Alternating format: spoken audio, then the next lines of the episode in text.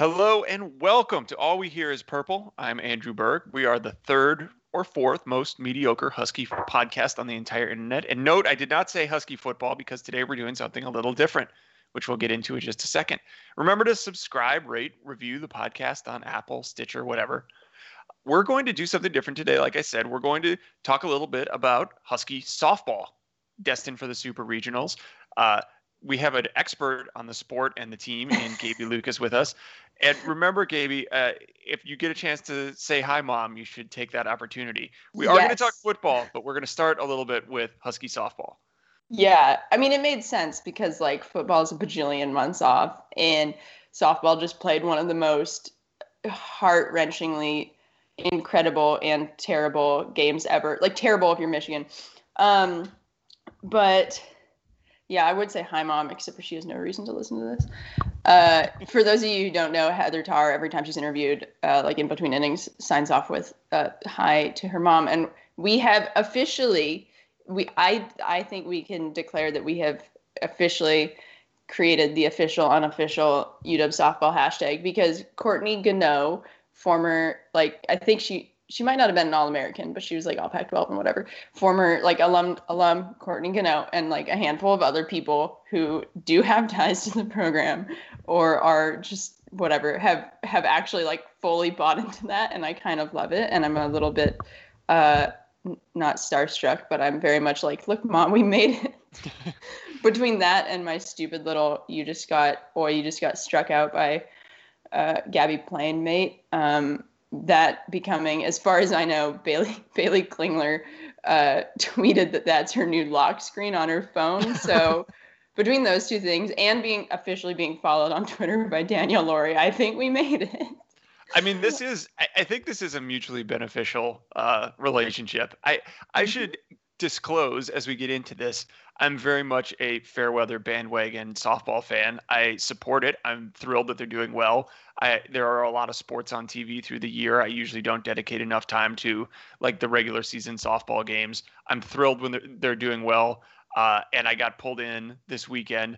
Uh, and it was awesome. I mean, I had a great time watching the games against Michigan, even though I ended up watching most of them uh, on replay because I was like checking in here and there uh, on Sunday night. Yeah, that is a part of it. There's a, there's limited number of hours in the day. So as we talk talk about this, uh, Gaby's the person who understands the sport, the history, the team. I'm kind of, you know, probably in the same boat as a lot of you listening are. Or maybe you're all experts. I don't know. But if you're like me and you kind of watch when they get to the super regionals or the College World Series or just have faint positive feelings about Husky sports in general and want to see them do well, um, I'll ask some of the really dumb questions, and hopefully we can, you know, everybody can benefit from this. From the diehards who are finally uh, getting some representation on a podcast you know, eh, there are probably some other ones out there, to the uh, idiots like me who are uh, dipping their toe in the water. I like to think of this as you are to UW softball what I am to men's basketball, yeah. where it's like when it comes to basketball, I'm like, yay, team. But I am not really watching that much of their games. And I don't really know what's going on, like other than basic basketball shit. Like it's not, you know, I mean, we nobody can follow every single sport that is physically impossible unless you're nope it is. Um so Skip yeah. Bayless maybe can do it. No he pretends. Well he does pretend. That's what I, I, think that's as close yeah. as anyone gets that i can think of. Max yeah, Kellerman, maybe? I don't know. Somebody yeah. in, who has one of those hot take jobs yeah, but that's the thing is I don't trust anyone whose job it is to talk about all sports. You can't know about all sports. It's impossible. It can't. Yeah. It's not like physically within the time constraints of a day. You can't be an expert on every single one. No. Uh, so you know what? Stop pretending. Um, okay. Anyways, um, I for backstory, um, Heather Tarr, Obviously, you know, Andrew, you said like your, you know, you cheer them on when they're doing well obviously for UW softball, pretty much since their inception until with uh, with the exception of a short period of time in between when their first coach was fired and like the year and a half between then and when Heather Tarr was brought on. I mean, they're always good. So how good they're doing is relative. Um, but for me, also, like softball was my sport growing up, uh, I went to a shitload of UW softball camps. Um, which were all you know taught by Coach Tarr and Coach Gaw, who's no longer there, and Coach Hirai, who's now the head coach at Seattle U, and his assistant coach Caitlin Noble, who was the freshman phenom the year before Danielle Lawrie arrived and was kind of her one B, um, you know, as as that insane era happened. So I I the way that I think about UW softball is that when I was I was like 10, 11, 12, and they were my gods. And I think that like if I make it to be 80 years old or whatever, I think I will still be like they'll still be my gods, even though they're now younger than me, whatever. Um, but I just thought the the thing, uh, if you know, for those of you who didn't watch the game, a that is psychotic. You should have because it was amazing. Um, obviously, that's easy to say in hindsight, but uh, it was softball. Typically, generally, at pretty much all levels, is double elimination tournaments. So in the regional, they um, beat, of course, Portland State and Seattle U. Lost their first game to Michigan. Um, went to the losers bracket. Then, then they beat Seattle U, I suppose. Um, and then so Sunday, because it's double elimination, if they lose once more, they're out.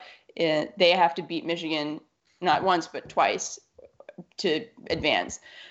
Um, and so you're coming into that with Gabbie Plain, who is our god. Um, she, she two hits Michigan in the first game that day in about a hundred. How many pitches was it? It was it was about it was slightly under hundred pitches. It might have been slightly under because the second one, yeah, I, it doesn't matter. This is stupid.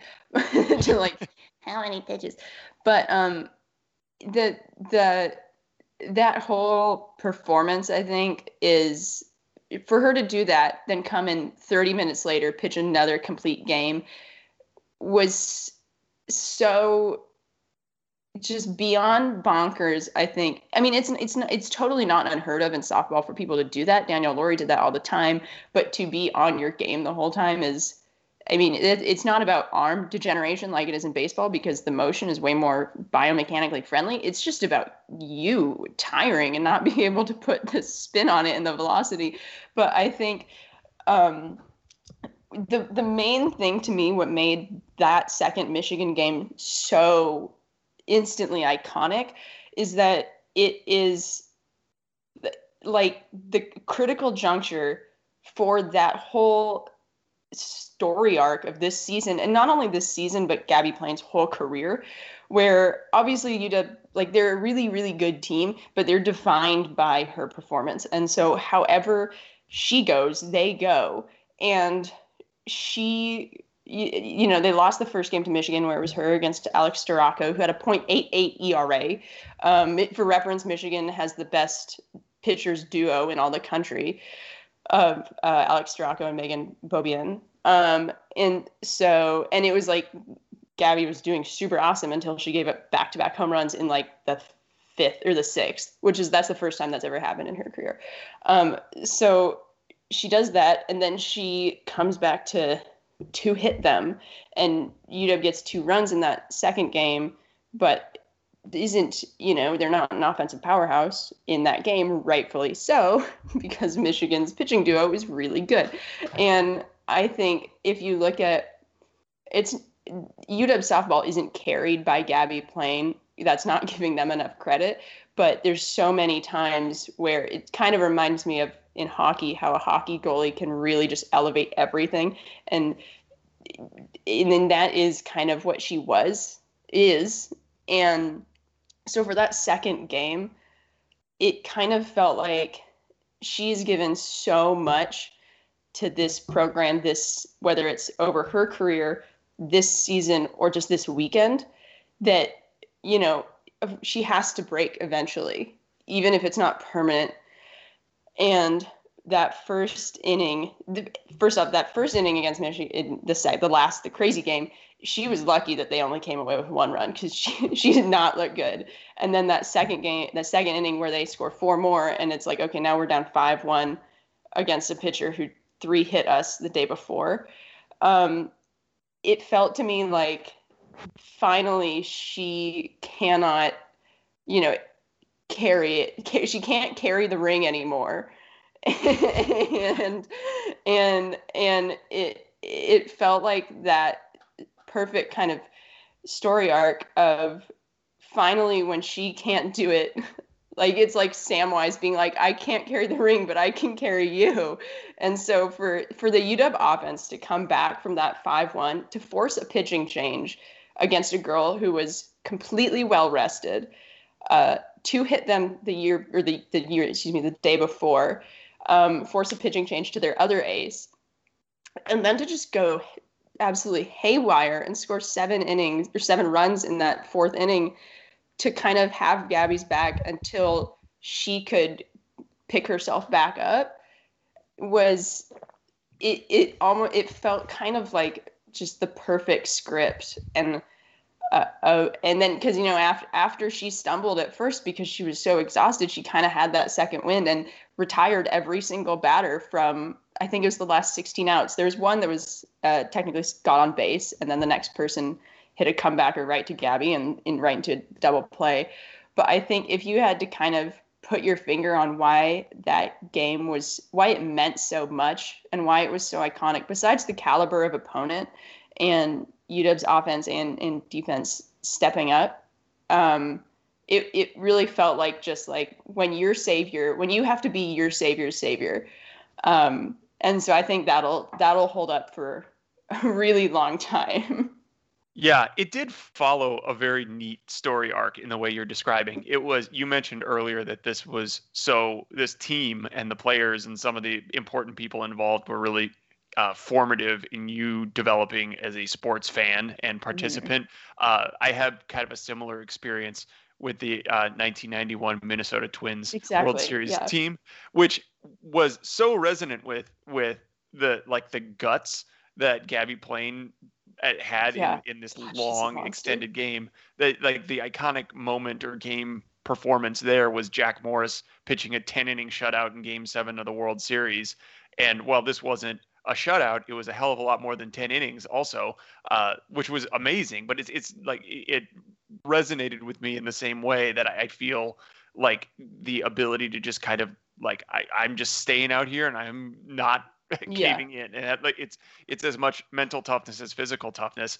I, I just one thing because i like i said i'm just gonna delve into um like idiocy now. Tell me if, if this what this sounds like to you. So i'm i mean i'm a I'm significantly bigger baseball fan. I watched thousands of thousands of hours of baseball. Um watching Gabbie Plain reminded me i was trying to kind of pinpoint like what does this remind me of if anything? Obviously there are inherent differences uh, but her pitching style reminded me a little bit of Roy Halladay in the the sense that uh, it's she has this incredible up and down, in and out movement that she can strike batters out kind of whenever she needs to, but she's also not afraid of generating contact mm-hmm. because if you do make contact with it, it's going to be very weak contact most of the time, uh, just because the ball is so hard to pinpoint, so hard to you know run into one.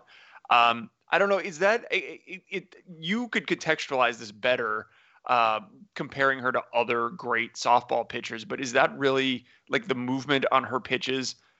Uh, you know, how unique is that? Is she the best on this team, the best in the country, the best you've seen in years? Like, what, where does she kind of fit in that uh, hierarchy? Yeah, I think you really nailed it as far as um, yeah, she she does. I mean, she gets more strikeouts than you would think, ba- just based on watching her pitching style.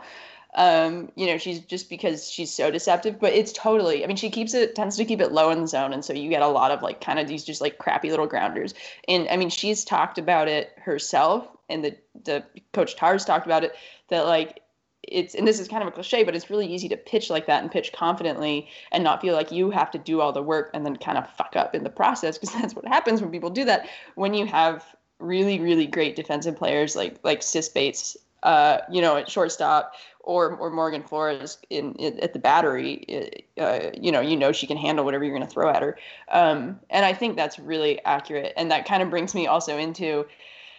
Gabbie Plain is obviously the best pitcher we've had since Daniel Lawrie. Um, I think I think it'll go down until unless someone else comes along eventually. You, know, you know, which is kind of a once in a generation thing. But um, I, I think until someone else comes around, which isn't going to be for a while, probably, um, it's definitely those two are the uh, best. Period. Um, but they're so different, and that's what I love about them. That's what I love about Gabbie Plain, and they're so different both stylistically, like in how they pitch, but also their uh, their like presence in the circle is it's just almost it's almost hilarious to me to think about like comparing Gabbie Plain versus Danielle Lawrie. Um, that yeah, like you said, like Gabby's like much more kind of a Roy Halladay style. She's she, I, I I think of Jamie Moyer, even though she's not like that slow and finesse. Like she's not, she's still throwing it pretty fast. But um, in, in comparison to Danielle, I think of. I mean, my analogy is going up to bat against Danielle Lawrie and having to face her presence in the circle, it's like getting mauled to death by a grizzly versus Gabbie Plain. It's like getting uppercut to the throat by a Care Bear. It's so absurd. And even it's so funny to me that like if you if I were to walk up to the batter's box and have to face Danielle Lawrie, I would pee my pants and just walk away. I'd be like, it's like going after. She kind of reminds me of Randy Johnson in that sense of just pure intimidation, except for less. Doesn't she doesn't have the pock marks or the terrifying mustache and mullet yet? Um, yet, uh, yeah, that kind of makes it makes it even more intimidating. Was Danielle Lawrie was like so beautiful, and she's gonna kick your ass, and you're just gonna look like you're gonna get so humiliated. And you know, she threw so hard, but she was also so in command. Um, but Gabbie Plain is so adorably unfazed in the in in the circle. It it I I, it, I a couple people have kind of started tweeting and trying to make this a thing, which I love. I of of the smirking is working because she just has this kind of smirking little smile. She's not trying to prove anything to you. She's not like trying to scare you. She's just gonna beat you up, and there's nothing you can do about it. And she's gonna smile at you while she's doing it. Like I feel like she's she's she would give you a hug, punch you in the face, say sorry, and then buy you a beer afterwards. and I just love the fact that now the two once in a generation pitchers that we've had, besides both being from the Commonwealth uh, are so completely different that it's so perfect next to to see them in that same sphere above everybody else. Um, yeah, I just I love that more than anything. Okay, could I ask? I had a list of dumb mm-hmm. questions yeah, that I came up with away. while we were watching. Um, and so one you mentioned Sis Bates, and she did really have an incredible couple days defensively. I, you know, For seeing sure. the games against Michigan on Sunday, but also seeing some of the highlight packages that they put together. The thing that struck me about her, I, I don't know if I've ever seen anyone throw a softball as straight overhand as she does. Right? Is that yeah. that it, that's not just me, right? Like, that's a very unique thing. Uh, it, it, is that intentional? Do you is there a story behind it that you're aware of, or is it just like a weird quirk of her play? I think it's a, a little bit. I mean, I know she can throw it at all at every single angle because we've seen it before. Uh, you know, we've seen her throw kind of sidearm and off balance and whatever, like Patrick Mahomes style. But um, yeah, I've noticed that too. She really throws right over. I I, I think part of it is just uh, if she's she she kind of defers to that in certain positions, like the that one time it was in the last game against Michigan, I think, or maybe the second, where she like I think it was the second, where she got this short hop off the backhand, but was on her knee and just threw it threw her out from her knee. I think it's a lot of it is yeah. Um, you know, and also she, I think a lot of it is just situational, but also that she's not. She's like a pretty small person. I think she's very like small, five yeah. four or something, and um, slight, but extremely yeah. strong. Yeah, she's she's like an ant. You're just like, how are you yeah. that strong and that small? Um, Would not be surprising yeah, to see that. her walk off the field with a giant crumb on her back that's three times her body weight. Yeah. Yeah, exactly. Uh, um, yeah. So another thing that caught my eye in the second game, uh, when Michigan's pitcher was flipping the ball around in her hand, there was a I'm as you can't see this because this is an audio medium, but I am flipping a ball, uh, Mhm. pretending to flip a ball around in my hand to demonstrate. Um, the announcers had it like a fairly open conversation Mhm. about Heather Tarr uh, just relaying signs or pitch selection to the batters. Is that normal? I mean, I feel like this is it's not the same thing as the Astros sign stealing because it's on field. But I mean, if that's the norm and that's just what's expected, that's I, I have no qualms with that whatsoever. But it's just interesting to me that this is something that people like get so up in arms about uh, sign stealing. And if it's just like you accept that it's part of the game, I don't know, maybe that's not the case, but it seemed like they were pretty sanguine about it. It's just like, yeah, she's uh, reading what she's about to throw, and then the hitters know what's coming. Um, no, so I don't think I think the way that I interpreted that conversation is that because that was Alex, yeah, that was Alex Storako because she's right. That's right. Yeah. Um, that that there was there was a time or there's a like a mound visit or circle visit that Michigan was doing, and so I think Heather Tarr, the way I interpreted what the commentators were saying was that Heather Tarr was talking to her batters at that time just about what she was seeing then but not like not relaying every single pitch to her because if you think about it that wouldn't really make sense because you're if you're the batting coach Yeah, you're you're giving Right. you're giving your person Yeah. whether they're left-handed or right-handed like you're giving them their uh, commands and then and then at that point once your your batter steps back into the box and they're getting ready to hit then you know it's still a while before Storako's gonna select her pitch and have it ready in her hand so like i don't she wouldn't have the time to yeah. be able to, to like relay Maybe giving them hi- hints. yeah on, i think i think it was her just tipping her pitches or something. Yeah, I think it was something like that, giving her hints about tipping and also just what she was seeing as far as um like patterns. That was that was the way that I interpreted that because there's no way that would be impossible to to like okay, she's gonna throw a riser now.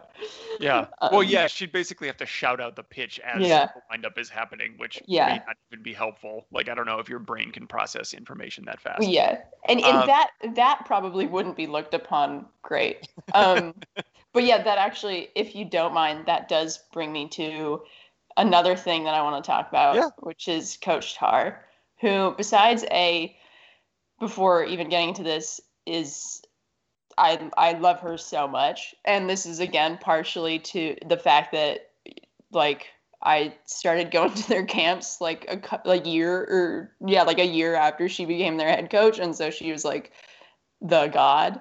Um, and she was always really nice and treated everyone with like she treated like 10 year old kids with like so much dignity and like respect and wasn't demeaning or didn't dumb things down but made it accessible at the same time. So i've always really really respected her for that. And along with the fact that she's really really good at her job. Um, and i didn't pick up on i didn't pick up on what i'm about to talk about uh, so i didn't pick it up so specifically the first time i watched um, you know live on sunday but i rewatched the games earlier to I re- rewatched the last game earlier today, and it really hit home when you're able to rewatch it how much of a kind of tactical and personnel management mad genius she is.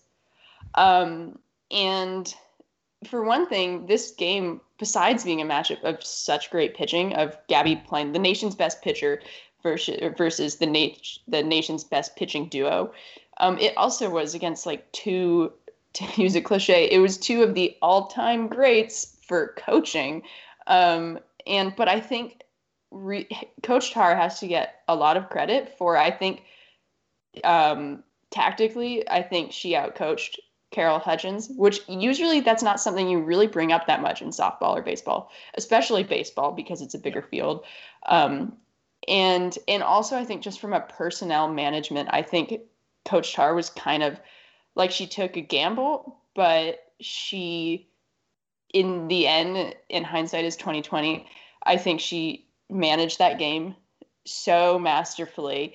And I kind of feel like that whole thing, that whole series almost can be distilled down into one decision from each side. And that's Heather Tarr leaving Gabbie Plain in, even after she looked like she was going to die.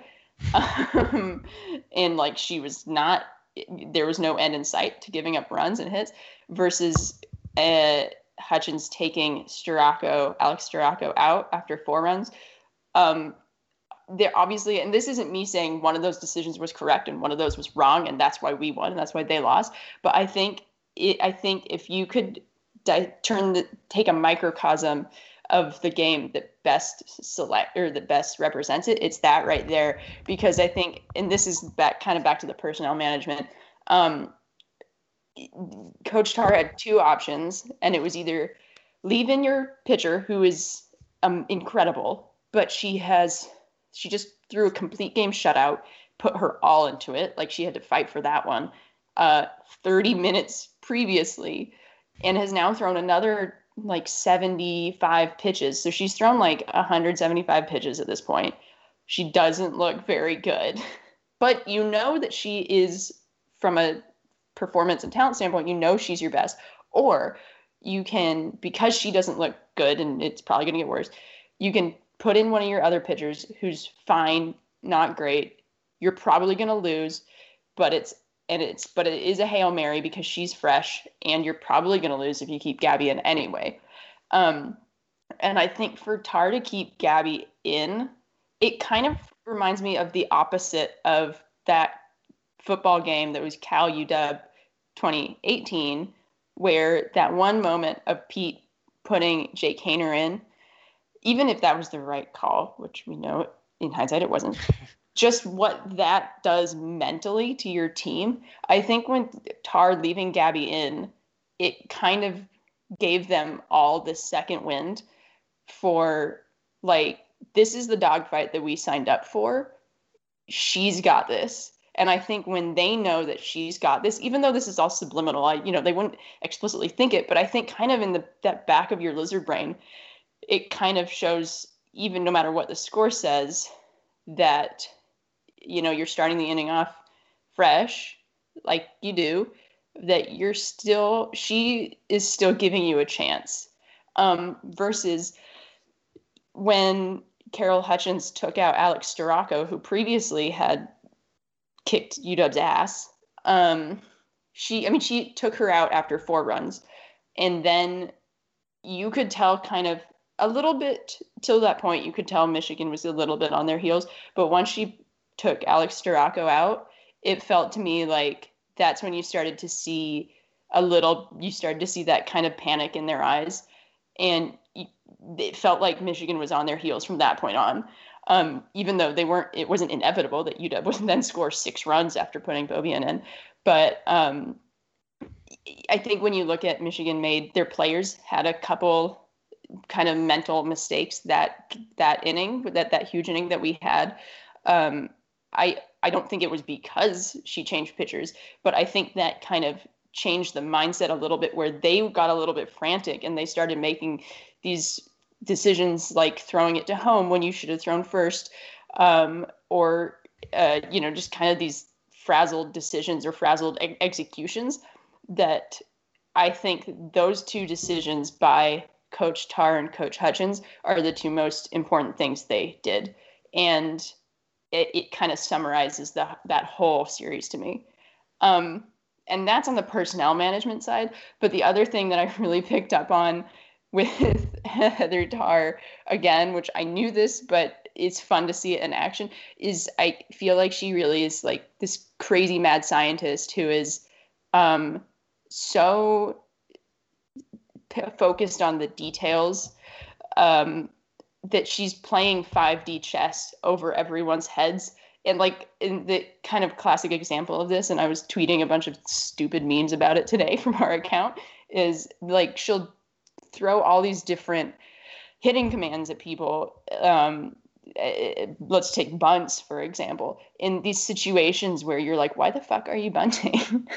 like she did like the perfect one was um, the first out that michigan got in the beginning which we'll call it that from now on the first out they got was we had the bases loaded i think we were up by one or me no we were up by one or we were tied and she calls a suicide squeeze kind of down the third baseline and at the time, it's kind of like, dude, you have no outs. Your bases are loaded.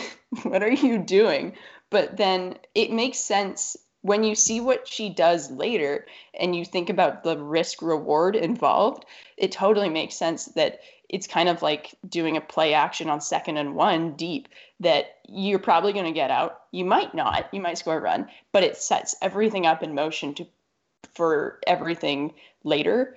So, for example, I think it was it was like four or five batters later where she did another like this late setup bunt that was pushed right in between the pitcher and the first baseman, but she knew if she sh- eh, she knew how to the a they how Michigan would react to showing bunt, how they showed it by crashing their third baseman, but if but by that point their third baseman's taking a bad angle because she's expecting this. And then so she has to come back around to the where that actually is, which is in, in between first and the pitcher, and then um, knowing also because there wasn't anyone at first that there wasn't a force at home, but that she would probably still try to throw it to home because first was a shitty it was a shitty angle and they were getting frazzled back to the the personnel management. Um, and so that was you know then you score that run there. And i think there's a lot of examples over and over and over again in her hitting commands and her base running, but especially her hitting commands. Um, and particularly with left-handed hitters, whether they're slappers or not, um, of just really getting into opponents' heads and knowing, being constantly like two, three, four steps ahead of people. And I think it's something that we kind of take for granted in, in diamond sports, both baseball and softball, that your job as a coach a good coach recruits well and coaches players up. Um, and then they kind of take it from there. But to be so tactically savvy and so forward thinking and setting yourself up is just so fun to watch, even though it's kind of stressful sometimes in the moment as a fan. But oh my God, she's, it's, just, I love it. I, I love watching that poker match happen. And I it when you have a really good pitcher playing poker and you have a really good coach playing poker on the offensive side, um, oh fuck, I just I love it so much. I love her as a person. I love her as a coach, like both tactically, personnel, recruiting, coaching up. It's like, man, she deserves a statue. And frankly, I would be pretty shocked if she doesn't get one after she retires in 100 years. I mean, definitely off to the right kind of start. Yeah. Um, I can we agree while we're talking about Michigan's coach, she looks an awful lot like the late career Bobby Cox, which I think isn't a coincidence because you spend that much time standing uh, in the sun outside a uh, baseball or softball dugout, and your skin will start to show the effects of it. But uh, that's a life well lived, whether yeah. you're the male or female Bobby Cox, yeah. or Bobby Cox is the male. Yeah, I forgot her. Fleming, Coach uh, Fleming. Oh, the Michigan coach? Yeah. Hutchins. Hutchins. Carol. Carol, Carol Hutchins. Bobby Cox is the male Carol Hutchins. Yeah, um, vice versa. Before we wrap up softball, let's talk a little bit about the Super Regional in Oklahoma. Mm-hmm. It's a two out of three series in Norman. Oklahoma is the top seed. The Huskies got kind of jobbed on seeding, being ranked yeah. like fifth or sixth in the polls, and then getting seeded 16th, which means that the Super Regional goes through uh, maybe the best team in the country also with one of the three finalists for National Player of the Year. Um, that should be a pretty exciting matchup when Gabbie Plain uh, pitches to I forgot her last name, but her first name is Alo. Um, yeah. and uh, apparently one of the nation's great uh, mashers and hit a ton of home runs this year. So uh, tell what can we expect? Is this a winnable series? I mean, it seems like Oklahoma is just killing the ball. They scored 24 runs in their regional final against Wichita. Um, that seems like a lot. Is this a typical? Pack? it does seem like a lot. um, yeah. So I, you know, just like anyone, I'm not thrilled that we have to go through Oklahoma because it's ridiculous that UW was the 16th seed. Um, this UW as a team deserves to be in the world in the Women's College World Series more than many of the teams that are in the super regionals. Um, I, but that's you know that's kind of its own thing. Who that's in the past. Who gives a crap? Um, that being said, so yeah, Oklahoma, obviously they their weak link bats like 320. they have like so many people with an OPS that's like so far above a thousand. It's just stupid. Um, but that being said, I think I this doesn't feel like that like that animal sacrifice that like when when you sent UW to to Alabama eh, for football in 2016, you're like, okay, and we're done. You know, this this definitely isn't that. Um, I think there's a number of reasons for that. I think in general, I think UW is by far the more complete team. Um, I think it comes down to the fact that Oklahoma hasn't to, to a couple things. Oklahoma hasn't played any really great pitchers. Um, they've played fine pitchers. They've played good pitchers, but they haven't played super great pitchers. and the other thing is that their pitching is mediocre at best. Um, so if you look at what if you look if if UW does to if if if UW could score 10 runs on the best pitching duo in the country, I think they could score a lot more. I think they could score plenty to challenge Oklahoma and possibly pull off the upset. Um, I it, it of course this all comes down to Gabbie Plain. Um, it comes down completely. It's her and uh, the the and the UW offense not getting streaky in a bad way. Um, you know, because there was times during the year when they would kind of get a little bit dried up. Um, but I, I think it's unlikely, you know, after after the regional and after after their thing with Michigan, I think it's unlikely that they would go cold now. Um, so I, I think I think it's going to be really, really, really good series. And I think if anyone, obviously, for an offensive team, for any team, but especially a team that's really, really good at batting, um, the more you, obviously, the more you see a pitcher, the better you get at it. That was what happened with UW against Storako and Beaubien. Um, but I think the way that Gabbie Plain pitches, if she kind of almost has the same where she adapts to batters and she's so she gets but kind of gets better as time goes on too. Obviously, provided she doesn't have to throw 220 pitches in five hours, which she won't, um, unless a game goes into like 500 innings.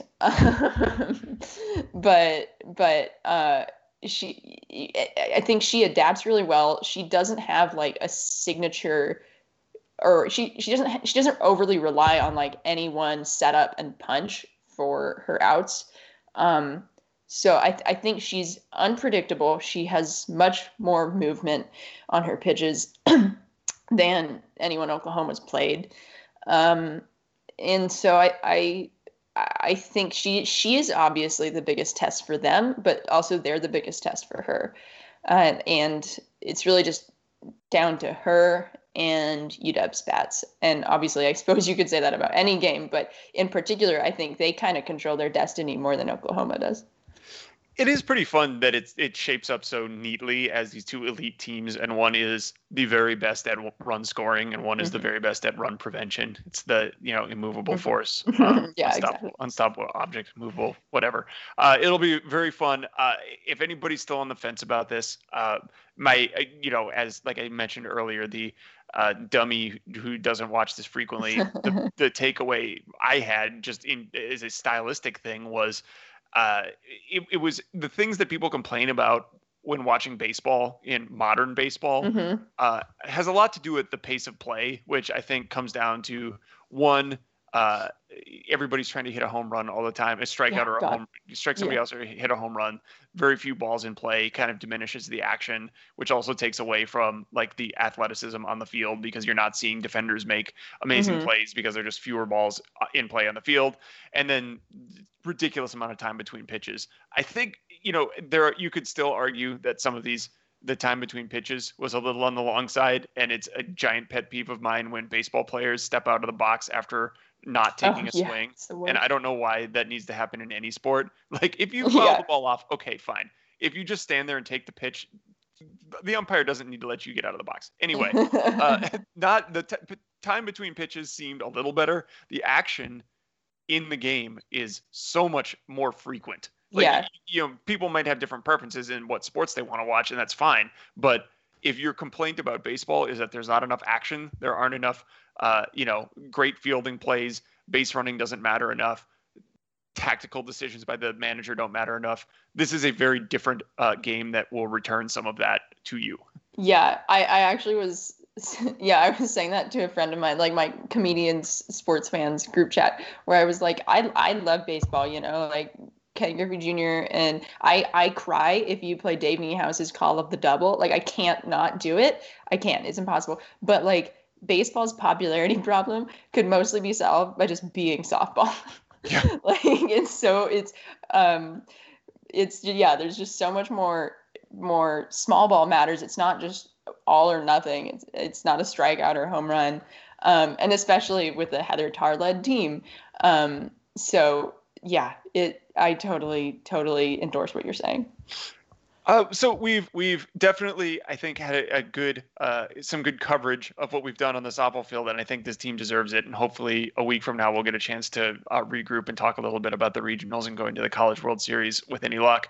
Uh, we're going to take a quick break. We are going to talk a little bit of football. We're going to count down each of our each each put together a list of the three things we're most looking forward to about the return of football. We're going to count those down. So if you only want to listen to us talk about football, uh, I probably should have said this at the beginning of the episode, so fast it, but I didn't, and you're here now, so stick with us.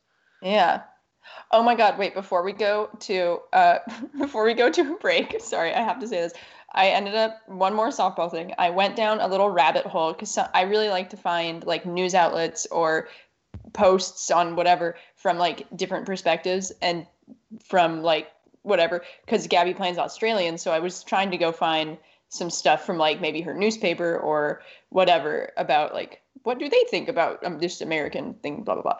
Um, and so I scrolled all the way through like a bunch of of, of softball Australia's uh, Instagram, and I'll include this in the body of the post on UWDP.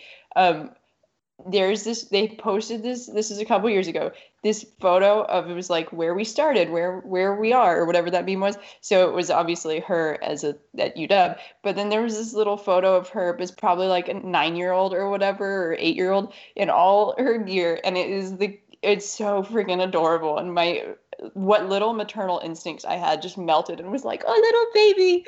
It's so cute And I just had to mention that before we move. Okay, now to a break and no more softball until next week or whatever. All right, welcome back. As promised, we're going to talk a little bit about the football season, although it's May and football doesn't start for like four more months, which sucks. Three more months. Uh, but we do, we can always dream about what's to come. It's been, you know, two years since we were able to go to football games. It's been over a year, or it's been a year almost since we played four games, which was weird. Uh, but this season should look a lot more normal. So Gaby and I each put together a list of the three things we're most excited about for having football back and being able to watch Husky football in the fall. Uh, we're going to count down three, two, one. Uh, if we have any overlap, which we probably will, we can just cross those off the list as we go. Uh, Gaby, what did you have at your third most anticipated thing about the return of Husky football? Um, can I actually have you go first because I don't know my order yet. okay, fair enough. Uh, my order is not very well thought out either. But number three on my list is the Michigan game. Uh, might be higher on the list if this was last year and we were still getting to play this at Husky Stadium. And the reason I'm excited about this is it feels like uh, an opportunity. It's it, it's kind of a fulcrum. It's a, a, a crucial point in Jimmy Lake's tenure very early on. Not that he can't be successful if they lose this game, but it's a way to put a flag in the ground, even if Michigan isn't, you know, forecast to be a top 10 team and they've had bumps along the road themselves. This is still an absolute blue blood program that recruits as well as, you know, anybody that's not named Clemson or Alabama. They uh, have had great success in the relatively recent past going to uh, New Year's Day bowl games. Uh, I think I don't. I know they've had some trouble Harbaugh, but I think they still snuck into our Orange Bowl or two. Uh, but it, it, the larger point being, this has an outsized impact on Washington's national perception, which means it also has an outsized impact on Lake's career trajectory. That winning this game, yeah. it doesn't undo the losses to Penn State and Ohio State and Alabama and Auburn during Petersen's tenure, but it does show an opportunity to kind of turn in a new direction and be more of a national powerhouse. And the timing is right. Uh, we have a quarterback who has at least a partial year of experience under his belt. It's not like you're breaking in somebody new for the first time, which is what we feared when we forecast this game a year ago when it was supposed to happen in Seattle. The biggest weakness from last year's the run defense should be better because we're now moving from a depleted, inexperienced defensive front to one that kind of got a baptism by fire, struggled at times, but sh- now has that year of experience and should be a lot better, at least at the point of attack. Um, we'll see if the the linebackers can match that. But I think just across the board, it's a fascinating matchup.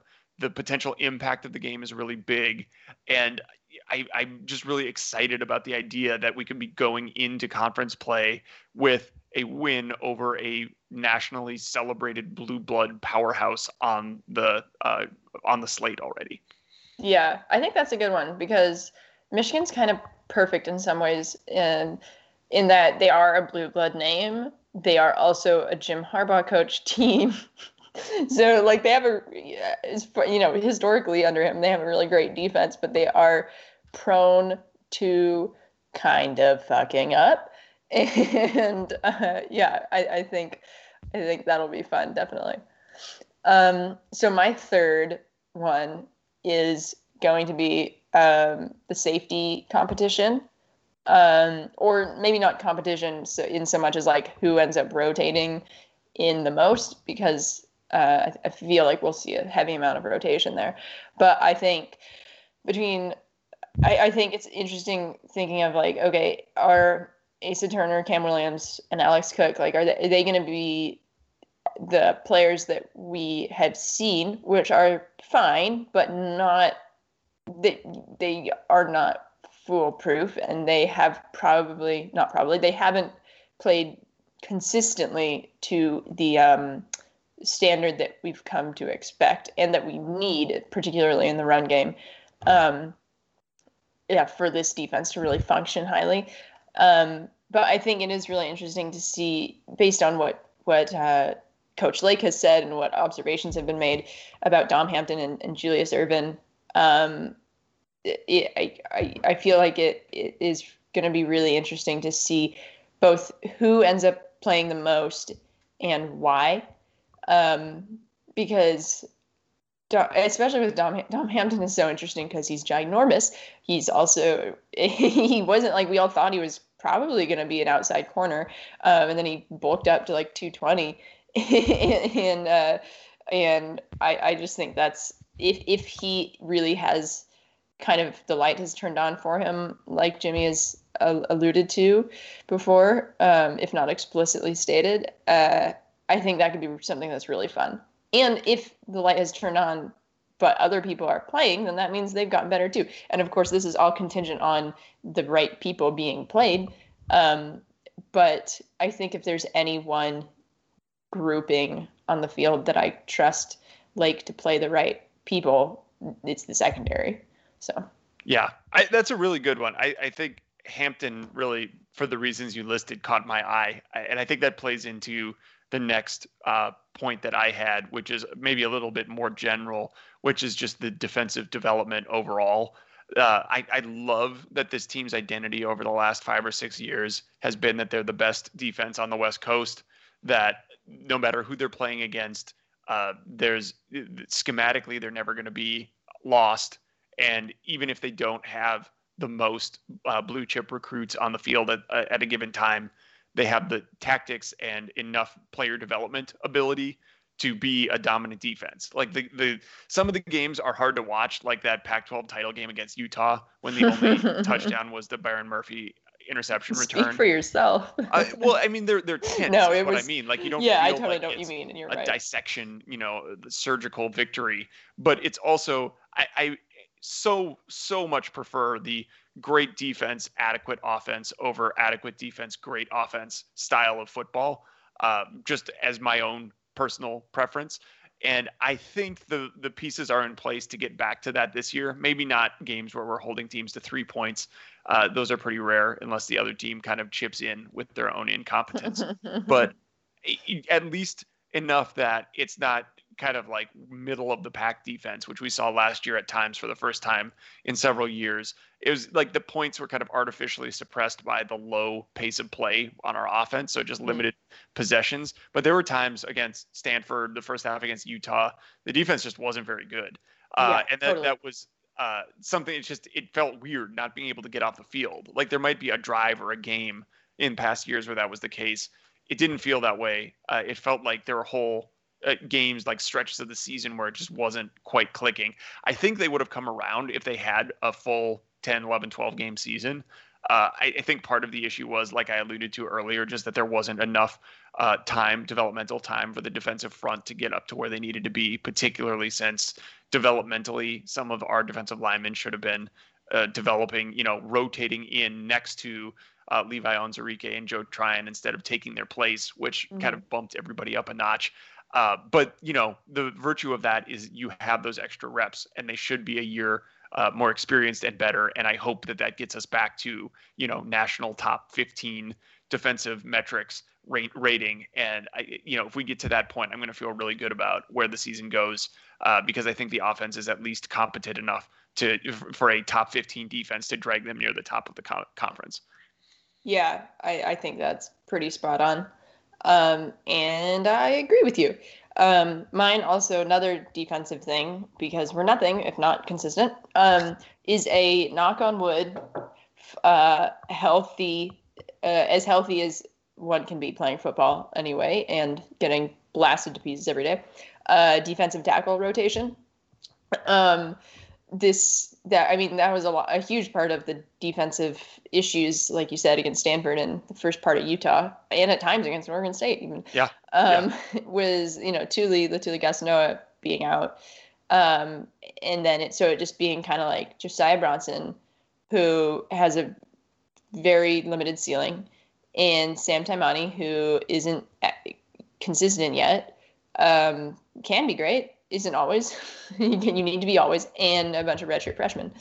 Um, and I think it's going to be interesting this year to. I mean, just on paper, there's a really, really exciting player pool there. Um, and it sounded like from from uh, spring practices, like they sounded like they were doing pretty good. Um, but I just want to see how that whole unit can play, um, particularly against the run, just as far as gap disruption.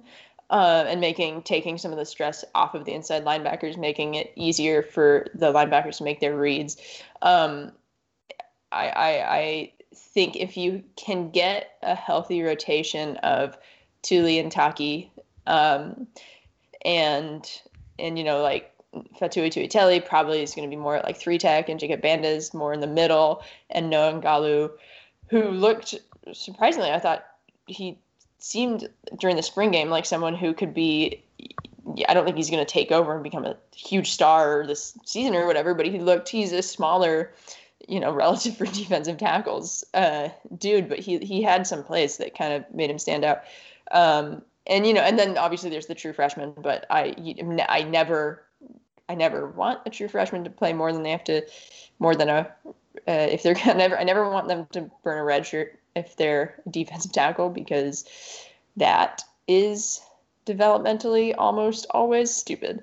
But I do think they are exciting for the future. But uh, for this year, I think I think kind of that five man group um, is is pretty interesting, and I I I I'm cautiously optimistic about it.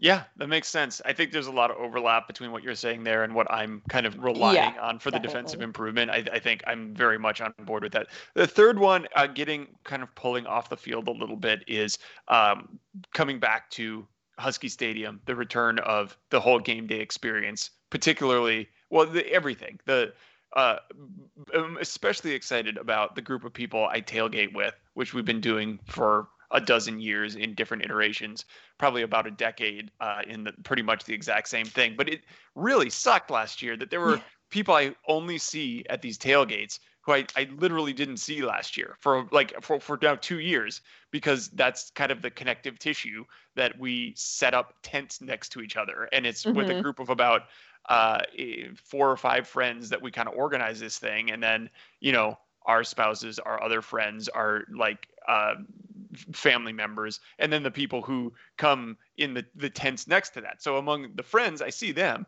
but the people in the adjacent tents i don't see them. Some of the you know friends spouses or uh, friends of friends I, haven't seen them in two years. Uh, this is i mean people i think automatically think like oh like you just want to like drink a hundred beers and pass out in the stadium. I, this, I mean, I'm not a heavy drinker. I'll drink like maybe two beers at a tailgate, uh, just because I, I, get too sleepy during a yeah. football game and I want to make it through the second quarter. Yeah. Uh, it, but like, it's a group of people who there's a kind of like a competitive element to who hosts it in terms of uh, making better food than what was made the last week. So there's like always amazing uh, food, like multiple meals served through the day because the guy who usually sets up the tent, gets there at like 6:30 in the morning, no matter what the time the game starts.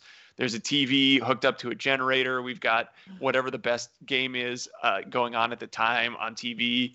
Uh, you know, when the weather's nice, it, that's awesome on its own right. When it sucks, there's a fire pit set up. It's just like every part of it. I, I don't want to like give too much away uh, and get anybody in trouble, but the guy who owns the tent, uh, he and his brother drilled uh, into the concrete in the stadium parking lot uh, and put hooks there so the, the tent can't blow away or get unstable. You know, they could just the put sandbags on it. I, don't think that's permanent enough. This is like I think this is like the dog marking their territory. oh my uh, god, I love that. Intended, uh, but it's like the whole experience of it is such like like integral fabric. I think I've talked about this before of like me relocating to Seattle uh, 13 years ago, and this has been like an important part of developing like real roots of long-term friendships mm-hmm. and relationships with people. Uh, and yeah, I'm just really excited to have that back. And I think missing that, I don't think I'm unique in that. I think there are a lot of people uh, with different versions of this story who have like family members that this is a shared experience and they haven't got to share it for two years. And like getting back to being able to do that is going to just like introduce something to their lives that's really been missing for a long time. Yeah they're so deep. I mean I, now, you're gonna, now you're gonna be like uh you know uh, jamie on sunday my trucks cam davis yeah.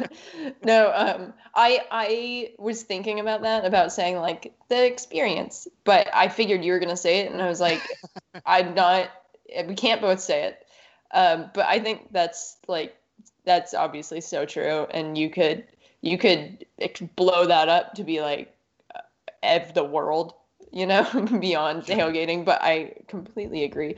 Plus, um, that was where I met R.I.P. the first Dubs, who's a very good boy. Um, yeah.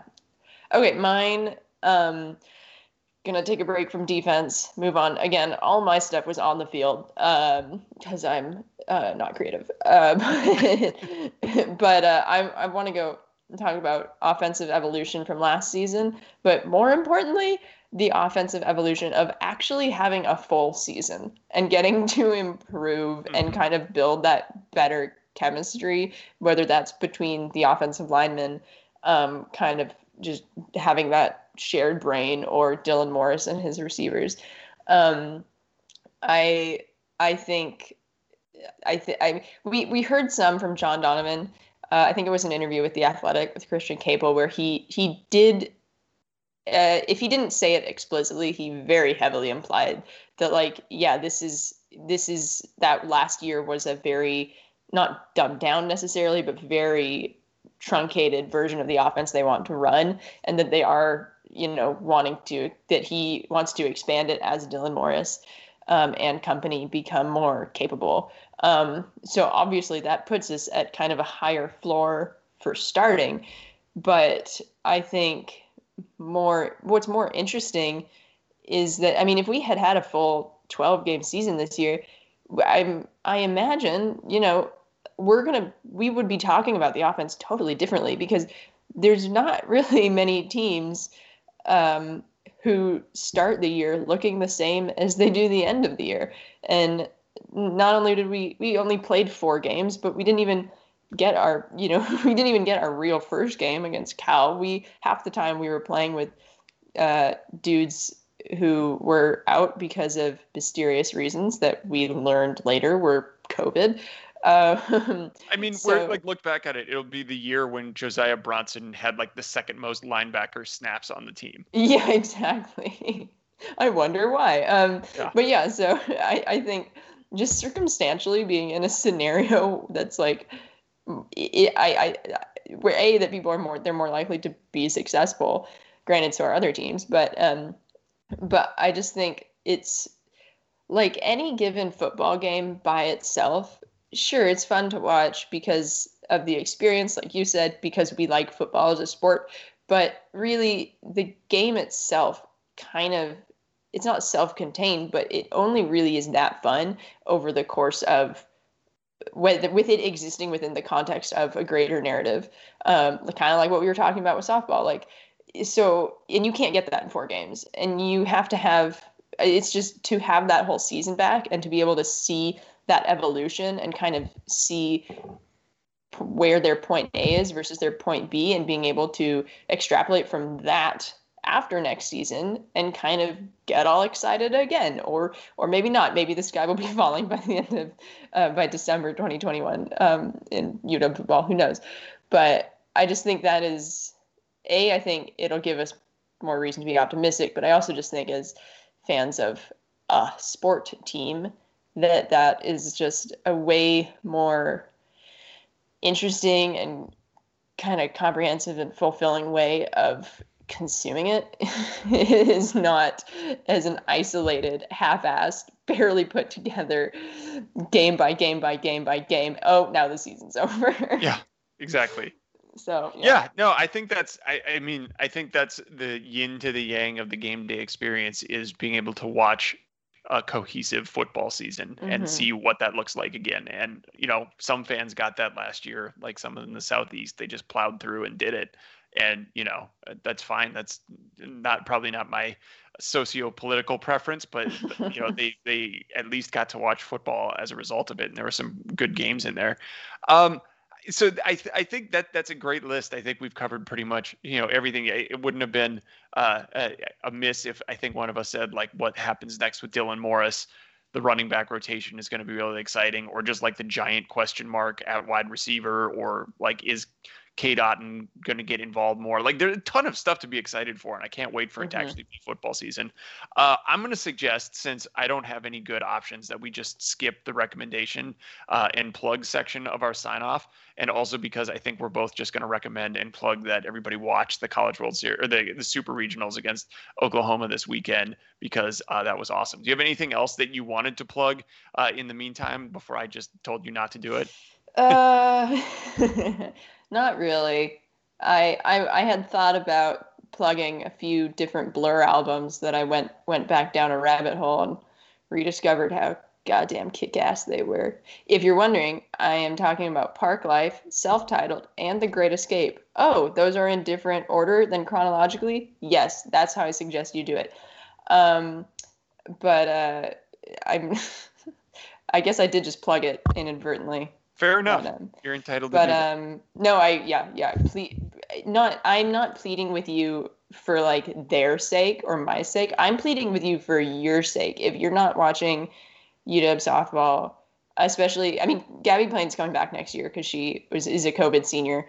Um, but she is a joy to watch. It's so fun. If you're, it, I mean, I obviously if you just don't like baseball or softball, whatever. But watching that that poker match between her and batters and just watching her, her, watching her be so smart and just constantly frustrate them and also just seeing how she never she's always just smiling and like she's even when she's when Michigan scored 5 runs and she the closest she looked to upset was then and she still was just like da, da, da, da, like if the shrug emoji was a person.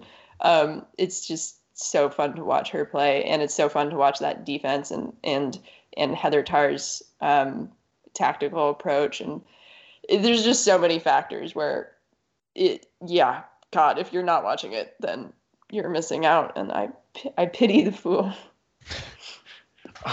Once it's devolved to Mr. T references, it's time to say goodnight. yeah. So thanks everybody for listening. Uh, good luck to the Huskies this weekend, and uh, we'll talk to you next time. Yeah. See you later. Do good things. Uh, bow down to Washington.